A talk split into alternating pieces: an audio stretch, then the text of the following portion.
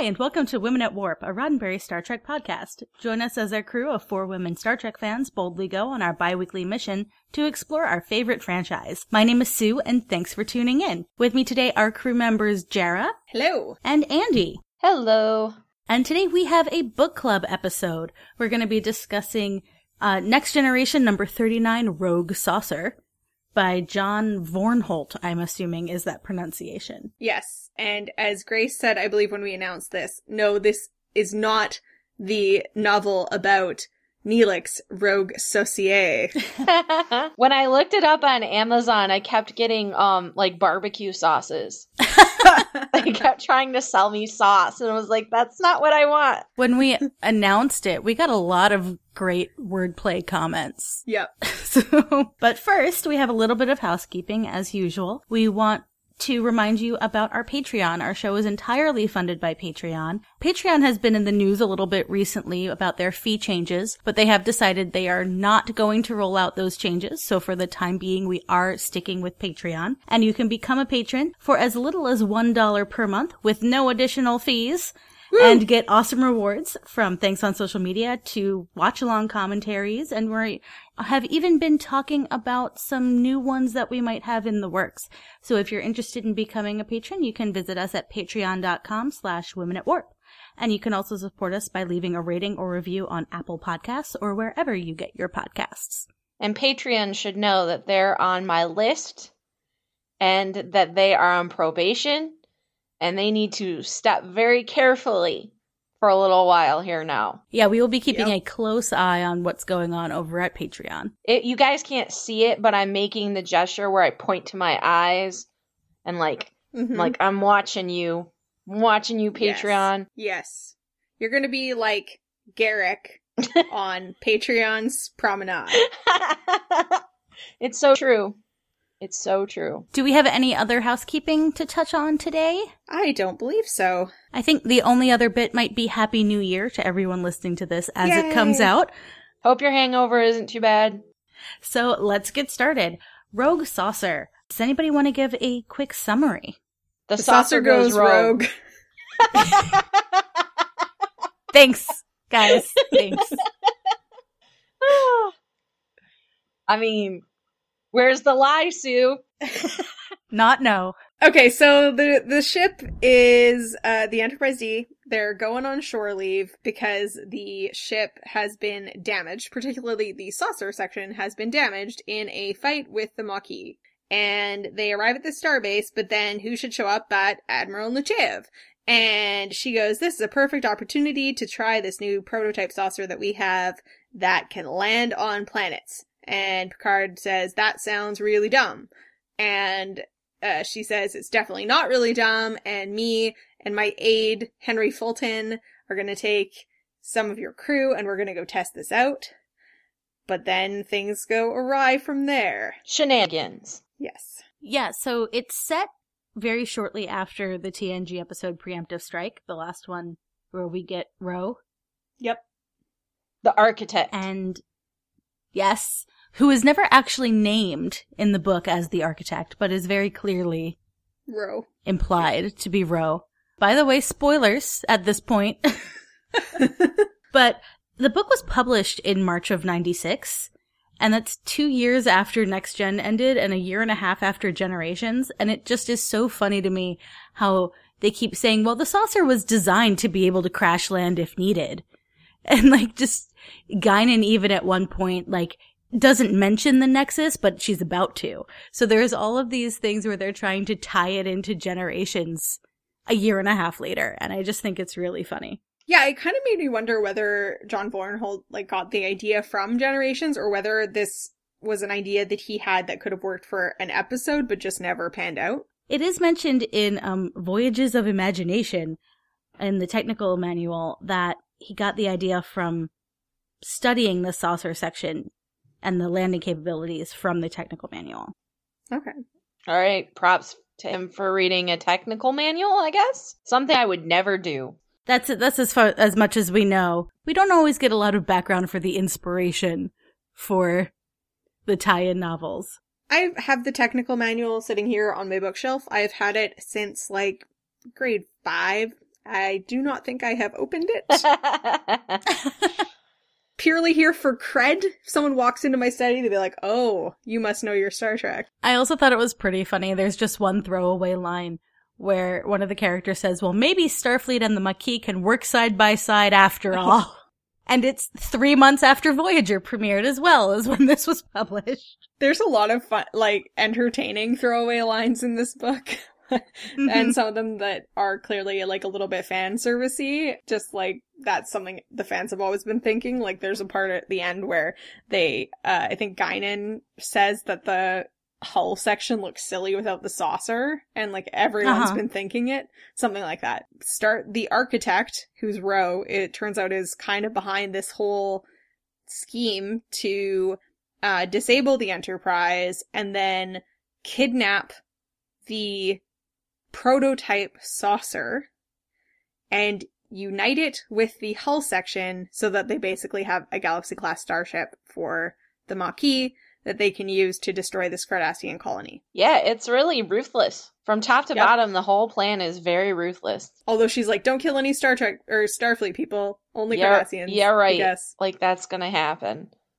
I Yeah. feel like that's an order you give, knowing that it's not ever gonna be practical, but like it'll make you feel better. Yeah. I mean, I'm sure, yeah, Ro is interest an interesting sort of character on the the periphery of this book and it must be hard for her to reconcile the reasons that she supported Starfleet for the reasons that she is supporting the Maquis when like there's definitely some tension there. Yeah.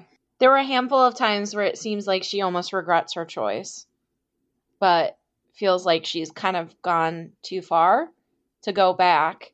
And she still believes in her mission, but she misses her old life, kind of. It makes me wonder more about Ro's backstory. Because if she was in Starfleet Academy and then on the Enterprise, what we later learn about Bajor is that they were in the occupation. So somehow she avoided that and was able to go to Yeah. Starfleet Academy. I f- it's So- it does explain it in the Terok Nor books, but I forget exactly what it says because we actually see her in those books as like a teenager fighting in the resistance. So I don't know if it I believe that like someone sort of encourages her to leave and get involved with Starfleet, but I might be wrong about that. It's been a while. Well, Hmm. Riley, also known as Blue Moon, which is the silliest code name I've ever heard, but whatever. Sillier than Peacock? Yeah, yeah, true, true. Neither of them really picked any good names here. But how accurate is Peacock though? The architect is definitely the coolest name. Yeah, definitely. But he says at one point that he's surprised that they allowed a Bajoran to get so high ranking in Starfleet. And I don't know if he just means like general racism or if it just really is surprising because of how long they were allowed to go to the academy. Like there's it's interesting. I'm not entirely sure what he meant by that. Hmm. Well, they're not a Federation world yet either. Yeah. Yeah, that's true. And there's definitely like some people who feel that they're too backwards, we know by this point, uh, to be in the Mhm. Federation because of their religion, although that doesn't as much apply to Ro. But you could also make the argument that maybe Ro is taking this opportunity to fight the Cardassians because she left and didn't fight when she went to Starfleet Academy. hmm Interesting. I don't know. Yeah. There's a lot of speculation there. I don't think we really find out why Henry Fulton joins the Maquis. Oh, sure we do. He's a douche. Yeah, pretty much. he wants to be in charge. well, is what he claims to be so many different things each Yeah. time. He claims to be Starfleet. He claims to be Maquis. He claims to be a double Mm-hmm. agent for both. So basically, he's a douche. Yeah. Yes. He seems really power hungry and not particularly Yes. acting on principles, but like he's sick of being like second to Nechayev, even though he hasn't been raid for that long. Yeah, and um, I feel like he is classic mediocre dude who is like mad that he's mediocre Yes. A hundred percent. and sees this as an opportunity to be awesome. Yeah. And of course, he biffs it because he sucks. Yes. Well, he even says to Nechayev at one point that he realizes that Starfleet's never going to promote him. Like he realizes he's mediocre, at least in the eyes of Starfleet. Well, Starfleet was right. That was the correct decision on Starfleet's part. They should have just gotten rid of him a long time ago. And he's just so reactionary and vengeful. Yeah, there's a point where he thinks Geordi died. He like cackles like a cartoonishly evil cackle. Geordi's dead. He fell down an elevator shaft. Yeah, so like if people um didn't read the book yet, but you you still want to go ahead and you're listening to this episode, um we have a situation where basically Riker and Geordi and Nechayev are on the rogue saucer with the Maquis. Picard and Data and some other not super important people are on the hull section and trying to get back to the saucer section, but they're damaged. And then a bit later, Troi and Crusher and Guinan come on the original saucer to try and save the day. So that's who's where. So the setup, it all starts with the Enterprise going into space or Starbase 211 to get some shore leave. And then Admiral Nechayev pulls a few people to go on this special mission. And we get these scenes where it looks like Crusher and Troi are being specifically left Yes. out and they figure it out and they go to confront Picard and he's like, I'm just trying to preserve your shore leave. Which, whatever. There are issues, certainly, with that. But then you have Crusher. I'm not sure if she says it or she thinks it, but it, it's bringing up, basically, that still the people who he's, t- that Picard is taking on this mission are the ones that are the most overworked on the ship. Yes. yeah, it's true. I mean, it's hard. I, I have mixed feelings about this because it's partly just a problem of the way Next Generation was set up because Mhm. in terms of who you would pick, it does make sense to have your engineering people and your tactical people first. I guess Worf is around there too, but I, he's on the, the hull section, right? Yeah, he's with Picard. I feel like him and Data don't, uh, they actually get, I think, less memorable stuff to do than Crusher and Troi. True. But I mean, I still think that if you're crash intentionally crashing a saucer section onto Medical. a planet, you would want a medical Yes. officer there. That is true. Yes. Crusher definitely would have made it would have made sense to ask Crusher. I think probably Troi didn't make a ton of sense, although she was a bridge officer like commander by that point. But yeah, Yeah. Can we take a moment and discuss their shore leave? Because I think Yes. it's hilarious. yes, it is. Okay, first of all, they he get he like writes a little shore leave scene for all of them, and their various scenes are so funny. Like Riker's trying to hit on a Deltan, like you do, and like Crusher gets like some spa stuff, and Troi goes and and clears out a bunch of dudes a seedy for, bar. yeah, for their poker money and it's just so funny to me like what people chose to do with their shore leave and of course picard was like super pumped to look go look at art and like museum and study the Mhm. archaeology and it's just i i just found that so delightful like the things that he chose for their various shore leave Yeah, I thought it was funny, although the Riker like wanting to hit on a Deltan thing was like a little skeevy. The way it was described it was like, oh, she was a Deltan. She's one of the like it was again one of those really like you know, uh, biological determinism things that like she must be it must be the most incredible sex ever because she's a Deltan and it's like eh. yeah, it was like if you get one to fall in love with you, it, it was it was gross, Yeah. basically. but also, so was Troi's scene. That's- there was a lot yeah. of sexism in Troi's but scene. she used it yes, which i enjoyed Yeah, she's like, what, me? I don't know poker. poker i barely knew golly her. gee. But yeah, then um Troi and Crusher get to kind of come to the rescue and they bring Guinan with them. But there's this weird little bit that seemed unnecessary. Uh, that the, the captain of the starbase goes and talks to, to Crusher and says, so you'll command the, the saucer section. And she says yes. And they talk about her choosing people for this mission. And then she shows up on the bridge to find Troi in the center seat, who I'm assuming did not also choose a crew for this mission. And Troi was like, I just assumed I was going to be the captain. Yeah, that was weird. It just seemed like that wouldn't actually happen, and I don't think Troi would have been weird and territorial about it either. Like, She wasn't though. They were like, "Oh, well, who should command?" And she thought about it, and she was like, "You should. You have more experience." uh, Right, but shouldn't she know she's not commanding when she's not choosing the crew? I don't know. She just showed up to the bridge and everybody was there. She was like, okay, great. I'm in charge. She was still riding that poker high. Maybe. But yeah, it was definitely, she said, you have more experience, I'll be first officer. So, I mean, it didn't turn into any kind of fight, but it was still, it felt strange and unnecessary in some ways. I also liked that she ended up at tactical. That's pretty awesome. Yes. Yeah. And then Guinan, like, is bringing them coffee on the bridge. It's like, it's, and I also thought it was, are you allowed to have coffee on the bridge? No. I'm pretty sure, like, people occasionally, I mean, maybe that's just something that changed from the days of Kirk and with, when the yeomans went extinct, there was no coffee to mm. be had on the bridge. But, uh, it seems weird that, that it would be like disallowed at all times. Like, I'm gonna get, you know, you don't want hot drinks around if there's gonna be a battle, but. I mean, Sulu sits on the bridge and sips tea, man. Yeah. And then there are shards of porcelain ceramic on the floor after the battle. I'm just saying, I think they should be allowed. China, that's the word I couldn't think of.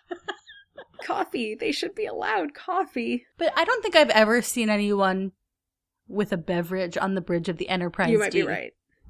Maybe it's just a Picard rule. Well, remember that time when that um that woman dumped hot chocolate on Picard That's why. he probably made a I rule think, after that. That's it. And no more beverages. It's just like classic male privilege where he's just like he can go into his ready room and drink his tea Earl Grey hot, but no one else is allowed oh, to. but this time because he was feeling a little unsettled, he went with chamomile lukewarm. yeah, that was uh classy.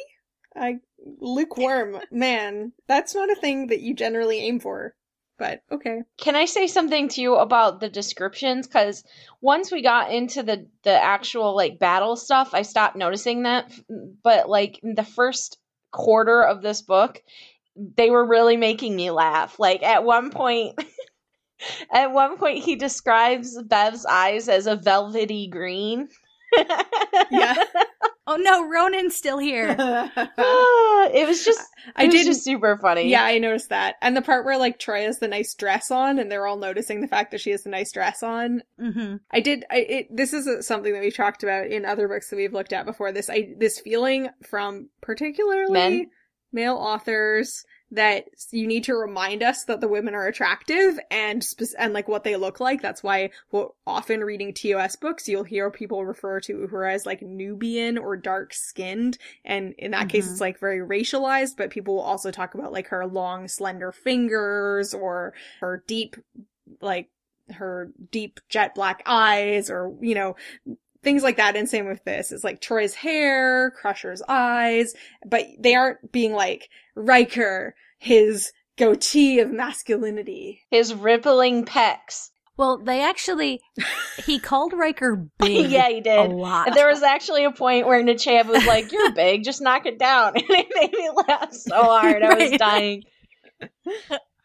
but I did notice that, especially in the the spa scene with Crusher and Guinan, where they talked a lot about hair. Yeah.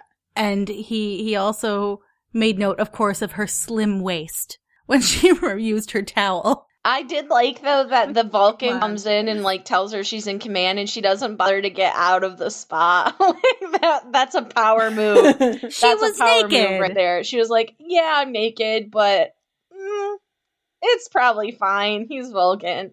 It was hilarious. Yeah, I enjoyed that.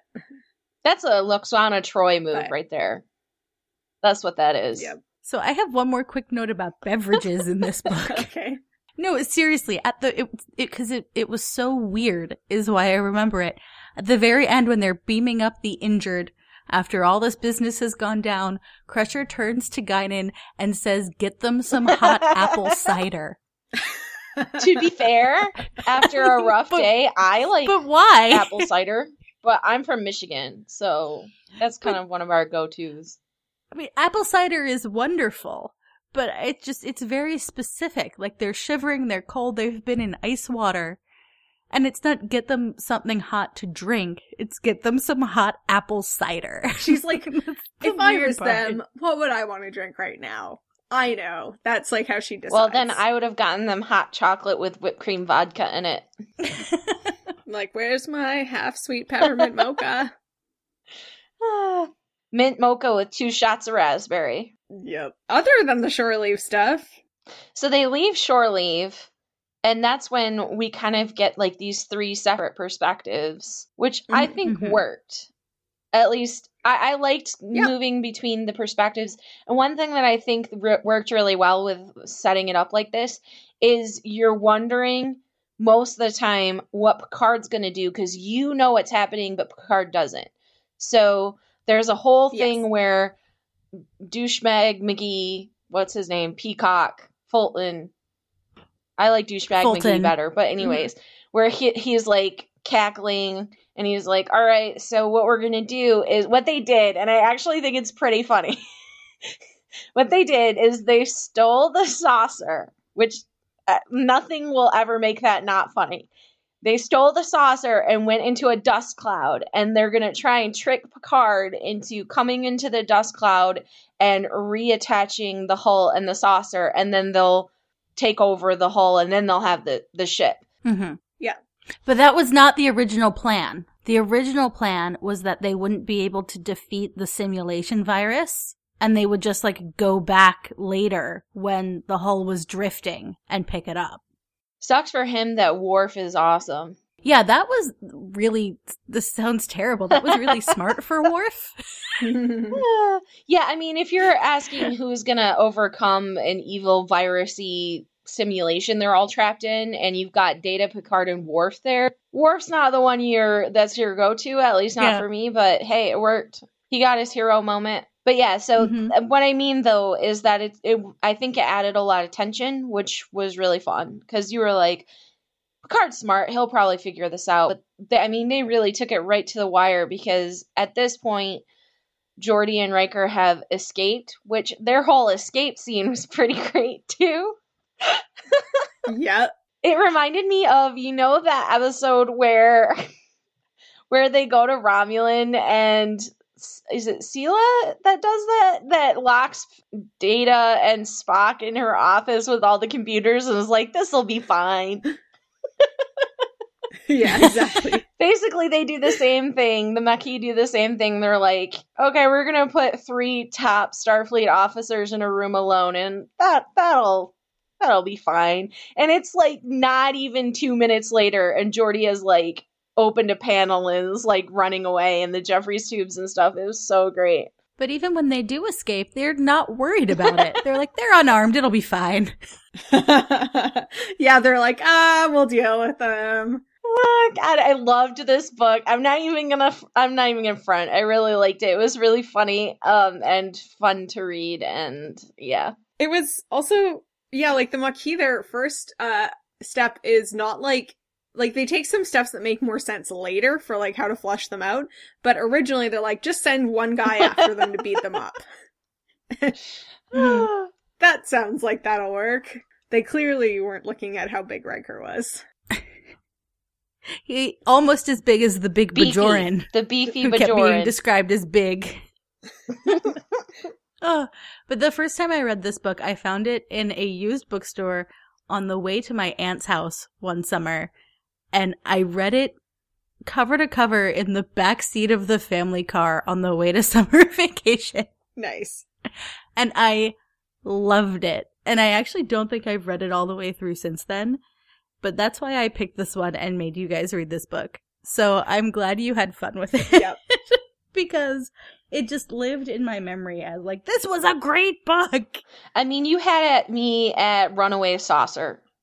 Right.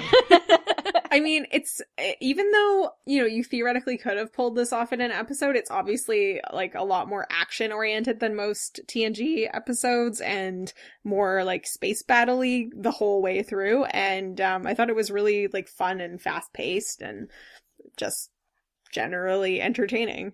I especially like it when uh, Riker kneecapped a guy. Oh man.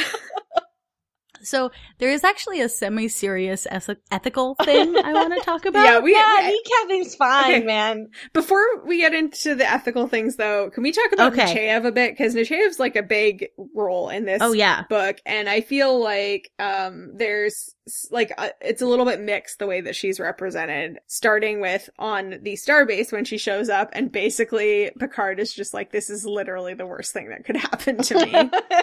Right. She's they're portrayed as very antagonistic Yes. and like they always in the novels it seems like it's a much more strained relationship than it did on the show to me. Like Yep. he, he she's clearly not his favorite person, but like they, they didn't hate each other. Am I wrong? No, I I thought it was a little over the top too. It almost felt like the tone in the book felt like uh, Picard not just hated Nechayev, but probably at the poker games, like sat down and was like, "Hey crew, Nechayev, am I right?" And everyone was just like, "Oh, she's the worst." Cause you get that sense from other people too, that they just Yeah. like, they don't want to be around her. Which is weird because she's kind of awesome in this book.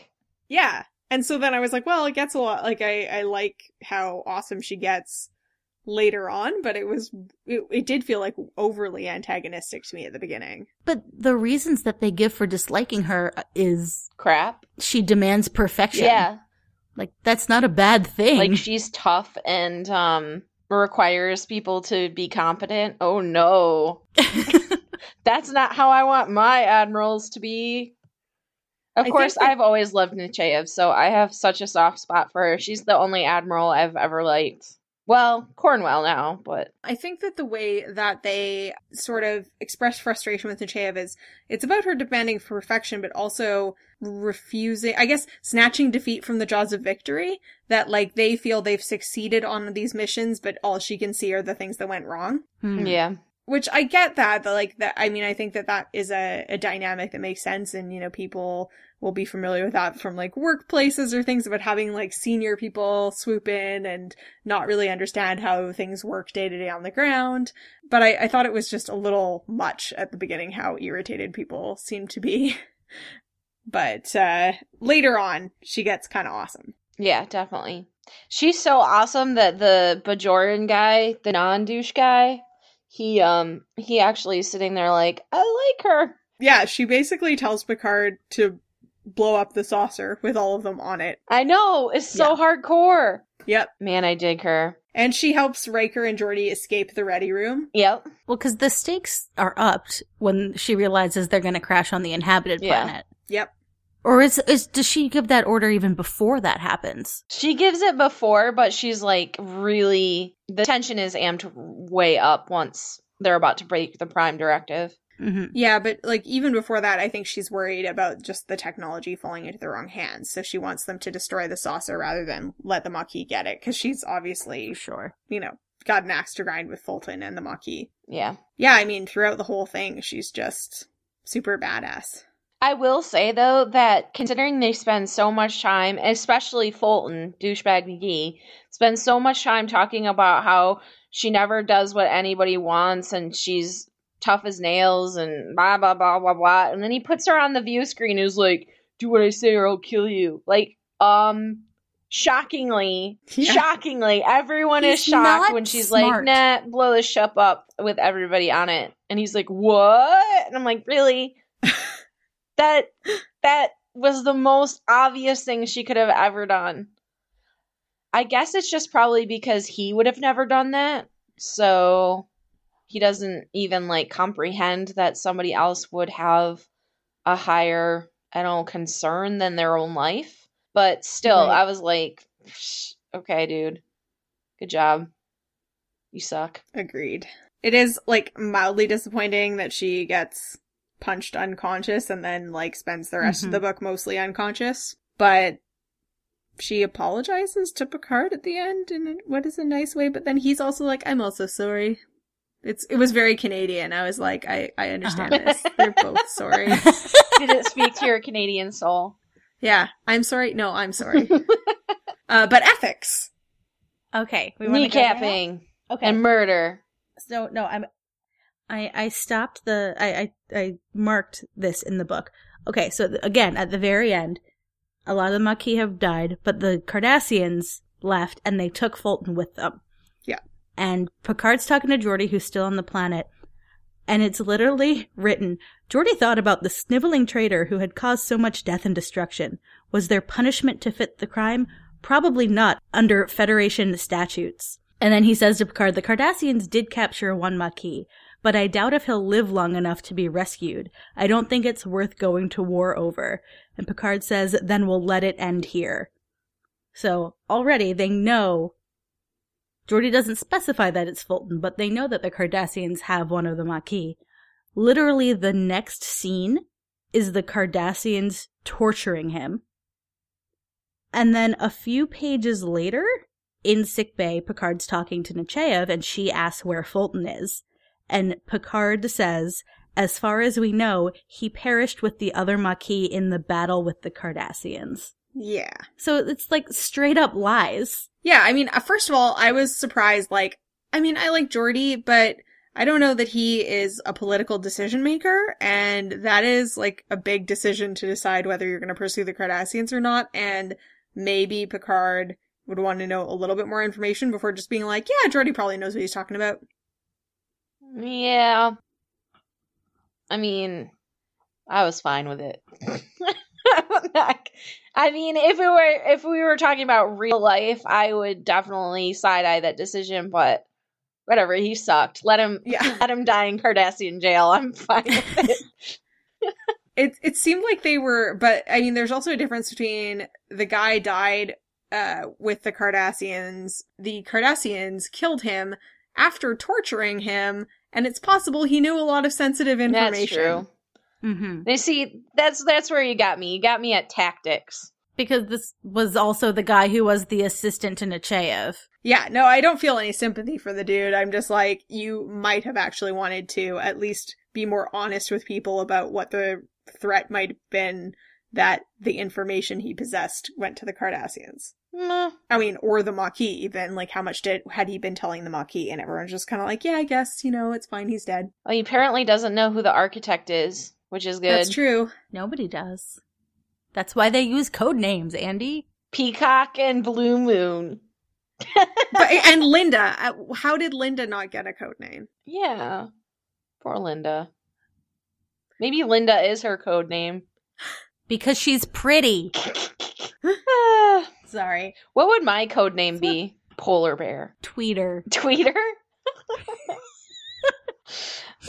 Well, Blue Moon just makes me think of ice cream. I just find that to be the weirdest code name. I just picture a big tub of ice cream. Oh. These these guys make some decisions that I would not make. Let's put it that way. Hmm. Well, I mean, so I was also a little bit bothered by the way, like, Linda dies, and they're like, well, it wasn't our fault. You're the ones that stuck us with these disruptors that kill people. Ah, this book was awesome. I, this exchange is amazing. So, so they're like, first of all, Blue Moon and Peacock. If we had some non-lethal weapons, guys, come on. seriously, seriously, Blue Moon and Peacock, because I'm going to make them use their code names if they're going to give each other such terrible code names. They have decided, okay, we're totally screwed. Instead of like just giving up, we're going to go that final route and break the Prime Directive, and we're going to crash land on this planet and ruin their entire civilization. And Linda's like, no, man, I'm not doing that. That sucks. And there's a moment where Blue Moon is like, yeah, I respect that. And then he goes, okay, go find the Starfleet guys that kneecapped our other friend earlier by herself. Go do that. And then, shockingly, they kill her. Like, Geordi and Riker get the best of the one person that they sent after them. And they call and they're like, um, sorry, we killed her. I still can't get over this. They're like, sorry, we killed her. And they're like, They- how they- dare you? I think they say, like, unfortunately, the young woman is dead. yes. And well, they didn't know her name. At least they didn't call her Yes. a girl. and then Riker legit is just like, what did you expect us to do? They you sent her alone and all we have are disruptors, like we can't stun her. Sucks. We can't, yeah, no one was gonna punch her. I mean, he could have kneecapped another person. but I just love that it, that he got so like, what did you expect me to do? Yeah, that was a little weird. It was so funny. I died laughing. then there's also the part where Geordi gets trapped in the turbo lift that was kind of entertaining. And uh then he's afraid of turbo lifts. Uh, Geordi's Mhm. kind of diehardy in this in this Yeah. book. No lie. Like he's first he escapes. Riker and Nechayev don't escape. Like they all escape one by one instead of like all at once. So Geordi gets away, and then he beams Riker away, and then they manage to beam Nechayev away lately and later. But I just think it's so funny. Like most of the time, Geordi is just like rocking out by himself in the dark. Cause why not? And he has a run in with a caveman at the end. Oh yeah, that's right. Who's terrified of his eyes? yeah. That that seems like that's right out of the Starfleet playbook, right? That like when you accidentally encounter a primitive civilization, what you should really do is scare them with advanced technology. If someone asks you if you're a god, you say yes. Wait, wrong franchise. I mean, um, like, clearly people are going to go back to that planet in like a few hundred years and they're all going to be worshipping an idol of Geordi. I just love that he's like, people always seem to react when I take off my visor, so it must look scary. I better do it right now. Well, hey, it worked. Geordi's the only Yeah. one who walks away from that. Of all It's like true. of all the Maquis that crash land on that planet, literally Geordi's the only one who and at one point at one point he just runs away. He's like, bye. and he just runs off into the woods. It's amazing. that part's great. I kind of love Geordi in this book. And uh, meanwhile, like, Riker and Nechayev are getting terrorized by sea monsters. Yep. hmm To the point that, like, Nechayev is curled up in the fetal position when they transport her. Nothing that a, some some hot cider won't fix, okay? Uh, can we also talk about Picard's Lady and the Tiger scenario? Um, yes. it's just, I, So I have to okay, I have to say this before we go any farther. You picked a, a banger of a book. I'm not gonna lie. Yes. yep. it was fun as hell. All right, let's talk about Lady and the Tiger. So, so the, the saucers are apparently flying through space next to each other, and they look identical. And the Maquis one is is jamming the sensors, and Crusher's commanding one, and the Maquis have the other. And Picard's like, "It's the lady or the tiger." and Yeah. is it Worf who's like, "What are you talking about?" and like. Picard goes on this long, extended storytelling thing about how if you pick the door with, well, first of all, why is the lady behind a door? But if you pick the door with the lady behind it, you get to marry her. And if you pick the other one, you have to fight the tiger to the death. ah, such a good story. Such a good story. I just, so he fires phasers on both saucers. Well, the best part is, is Worf is like, do it the Klingon way, shoot at everyone, and Picard's like, solid, solid advice. Let's go for that. But I do really love when, when he's face to face with Crusher again, and he's like, I'm so happy to see you. And she says, happy enough to hold your fire. He's like, my bad. So Sorry good. about that. Sorry about it. and then they were saying like they should make Guinan a bridge officer, and she's just like, I don't like the uniforms. They also made a joke about her hats. oh yeah. Like she was late for shore leave because she was trying to choose which hats to bring. Yes. What do you think of the beginning part where the Maquis guy sleeps with Ro? what? Oh yeah. The part where, like, you know, the guy goes to see the architect. Was it Wiley who goes to see? Blue Moon, It's- isn't Yeah, it? It's Blue Moon. It's Is Blue Wiley. Yeah, Blue Yeah. Moon.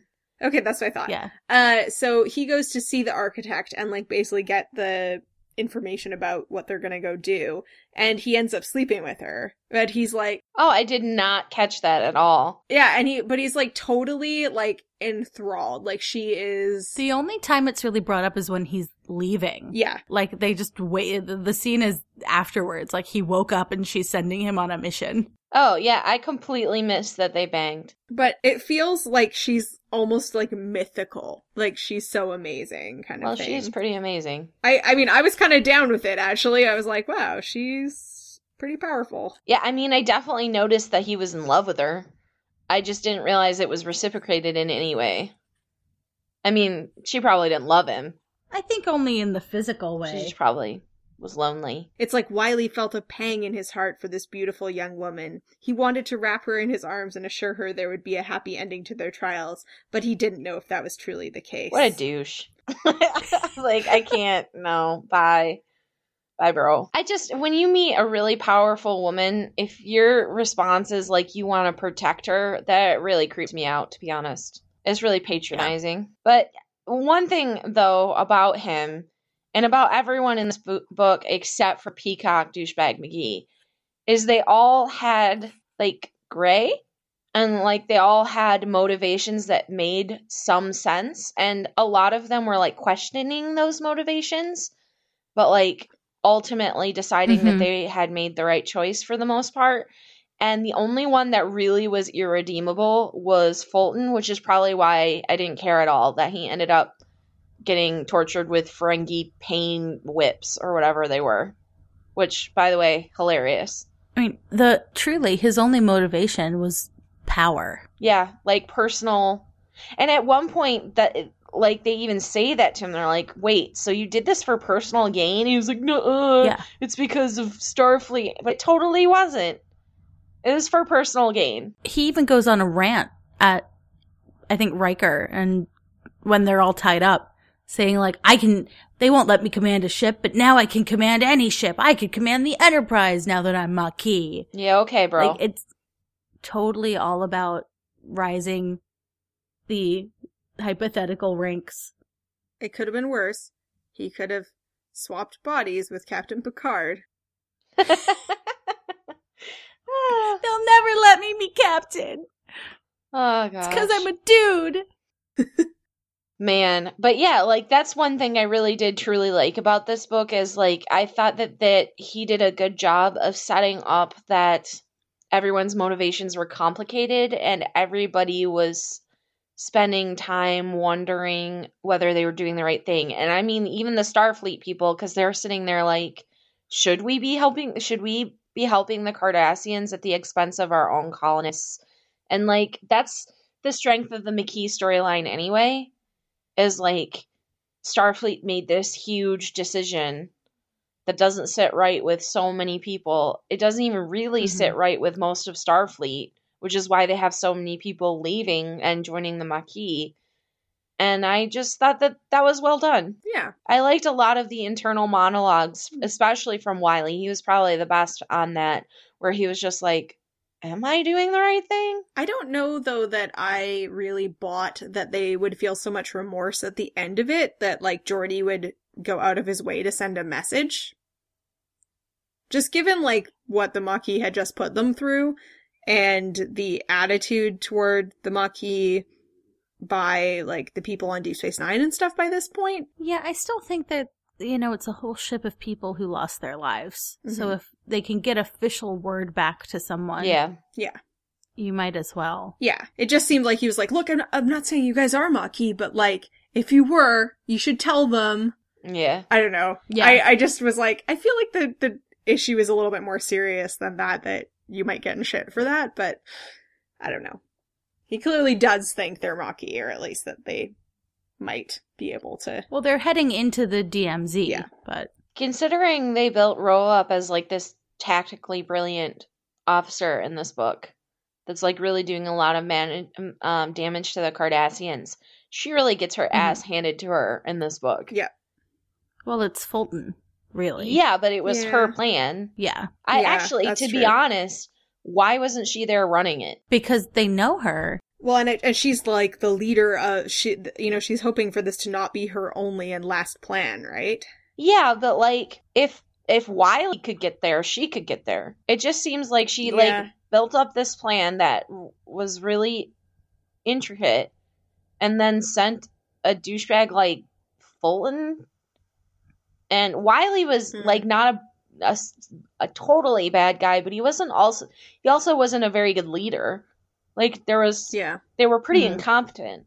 Linda was the only one that didn't totally suck when it came to the competence part, and even she got shot in the face by Riker.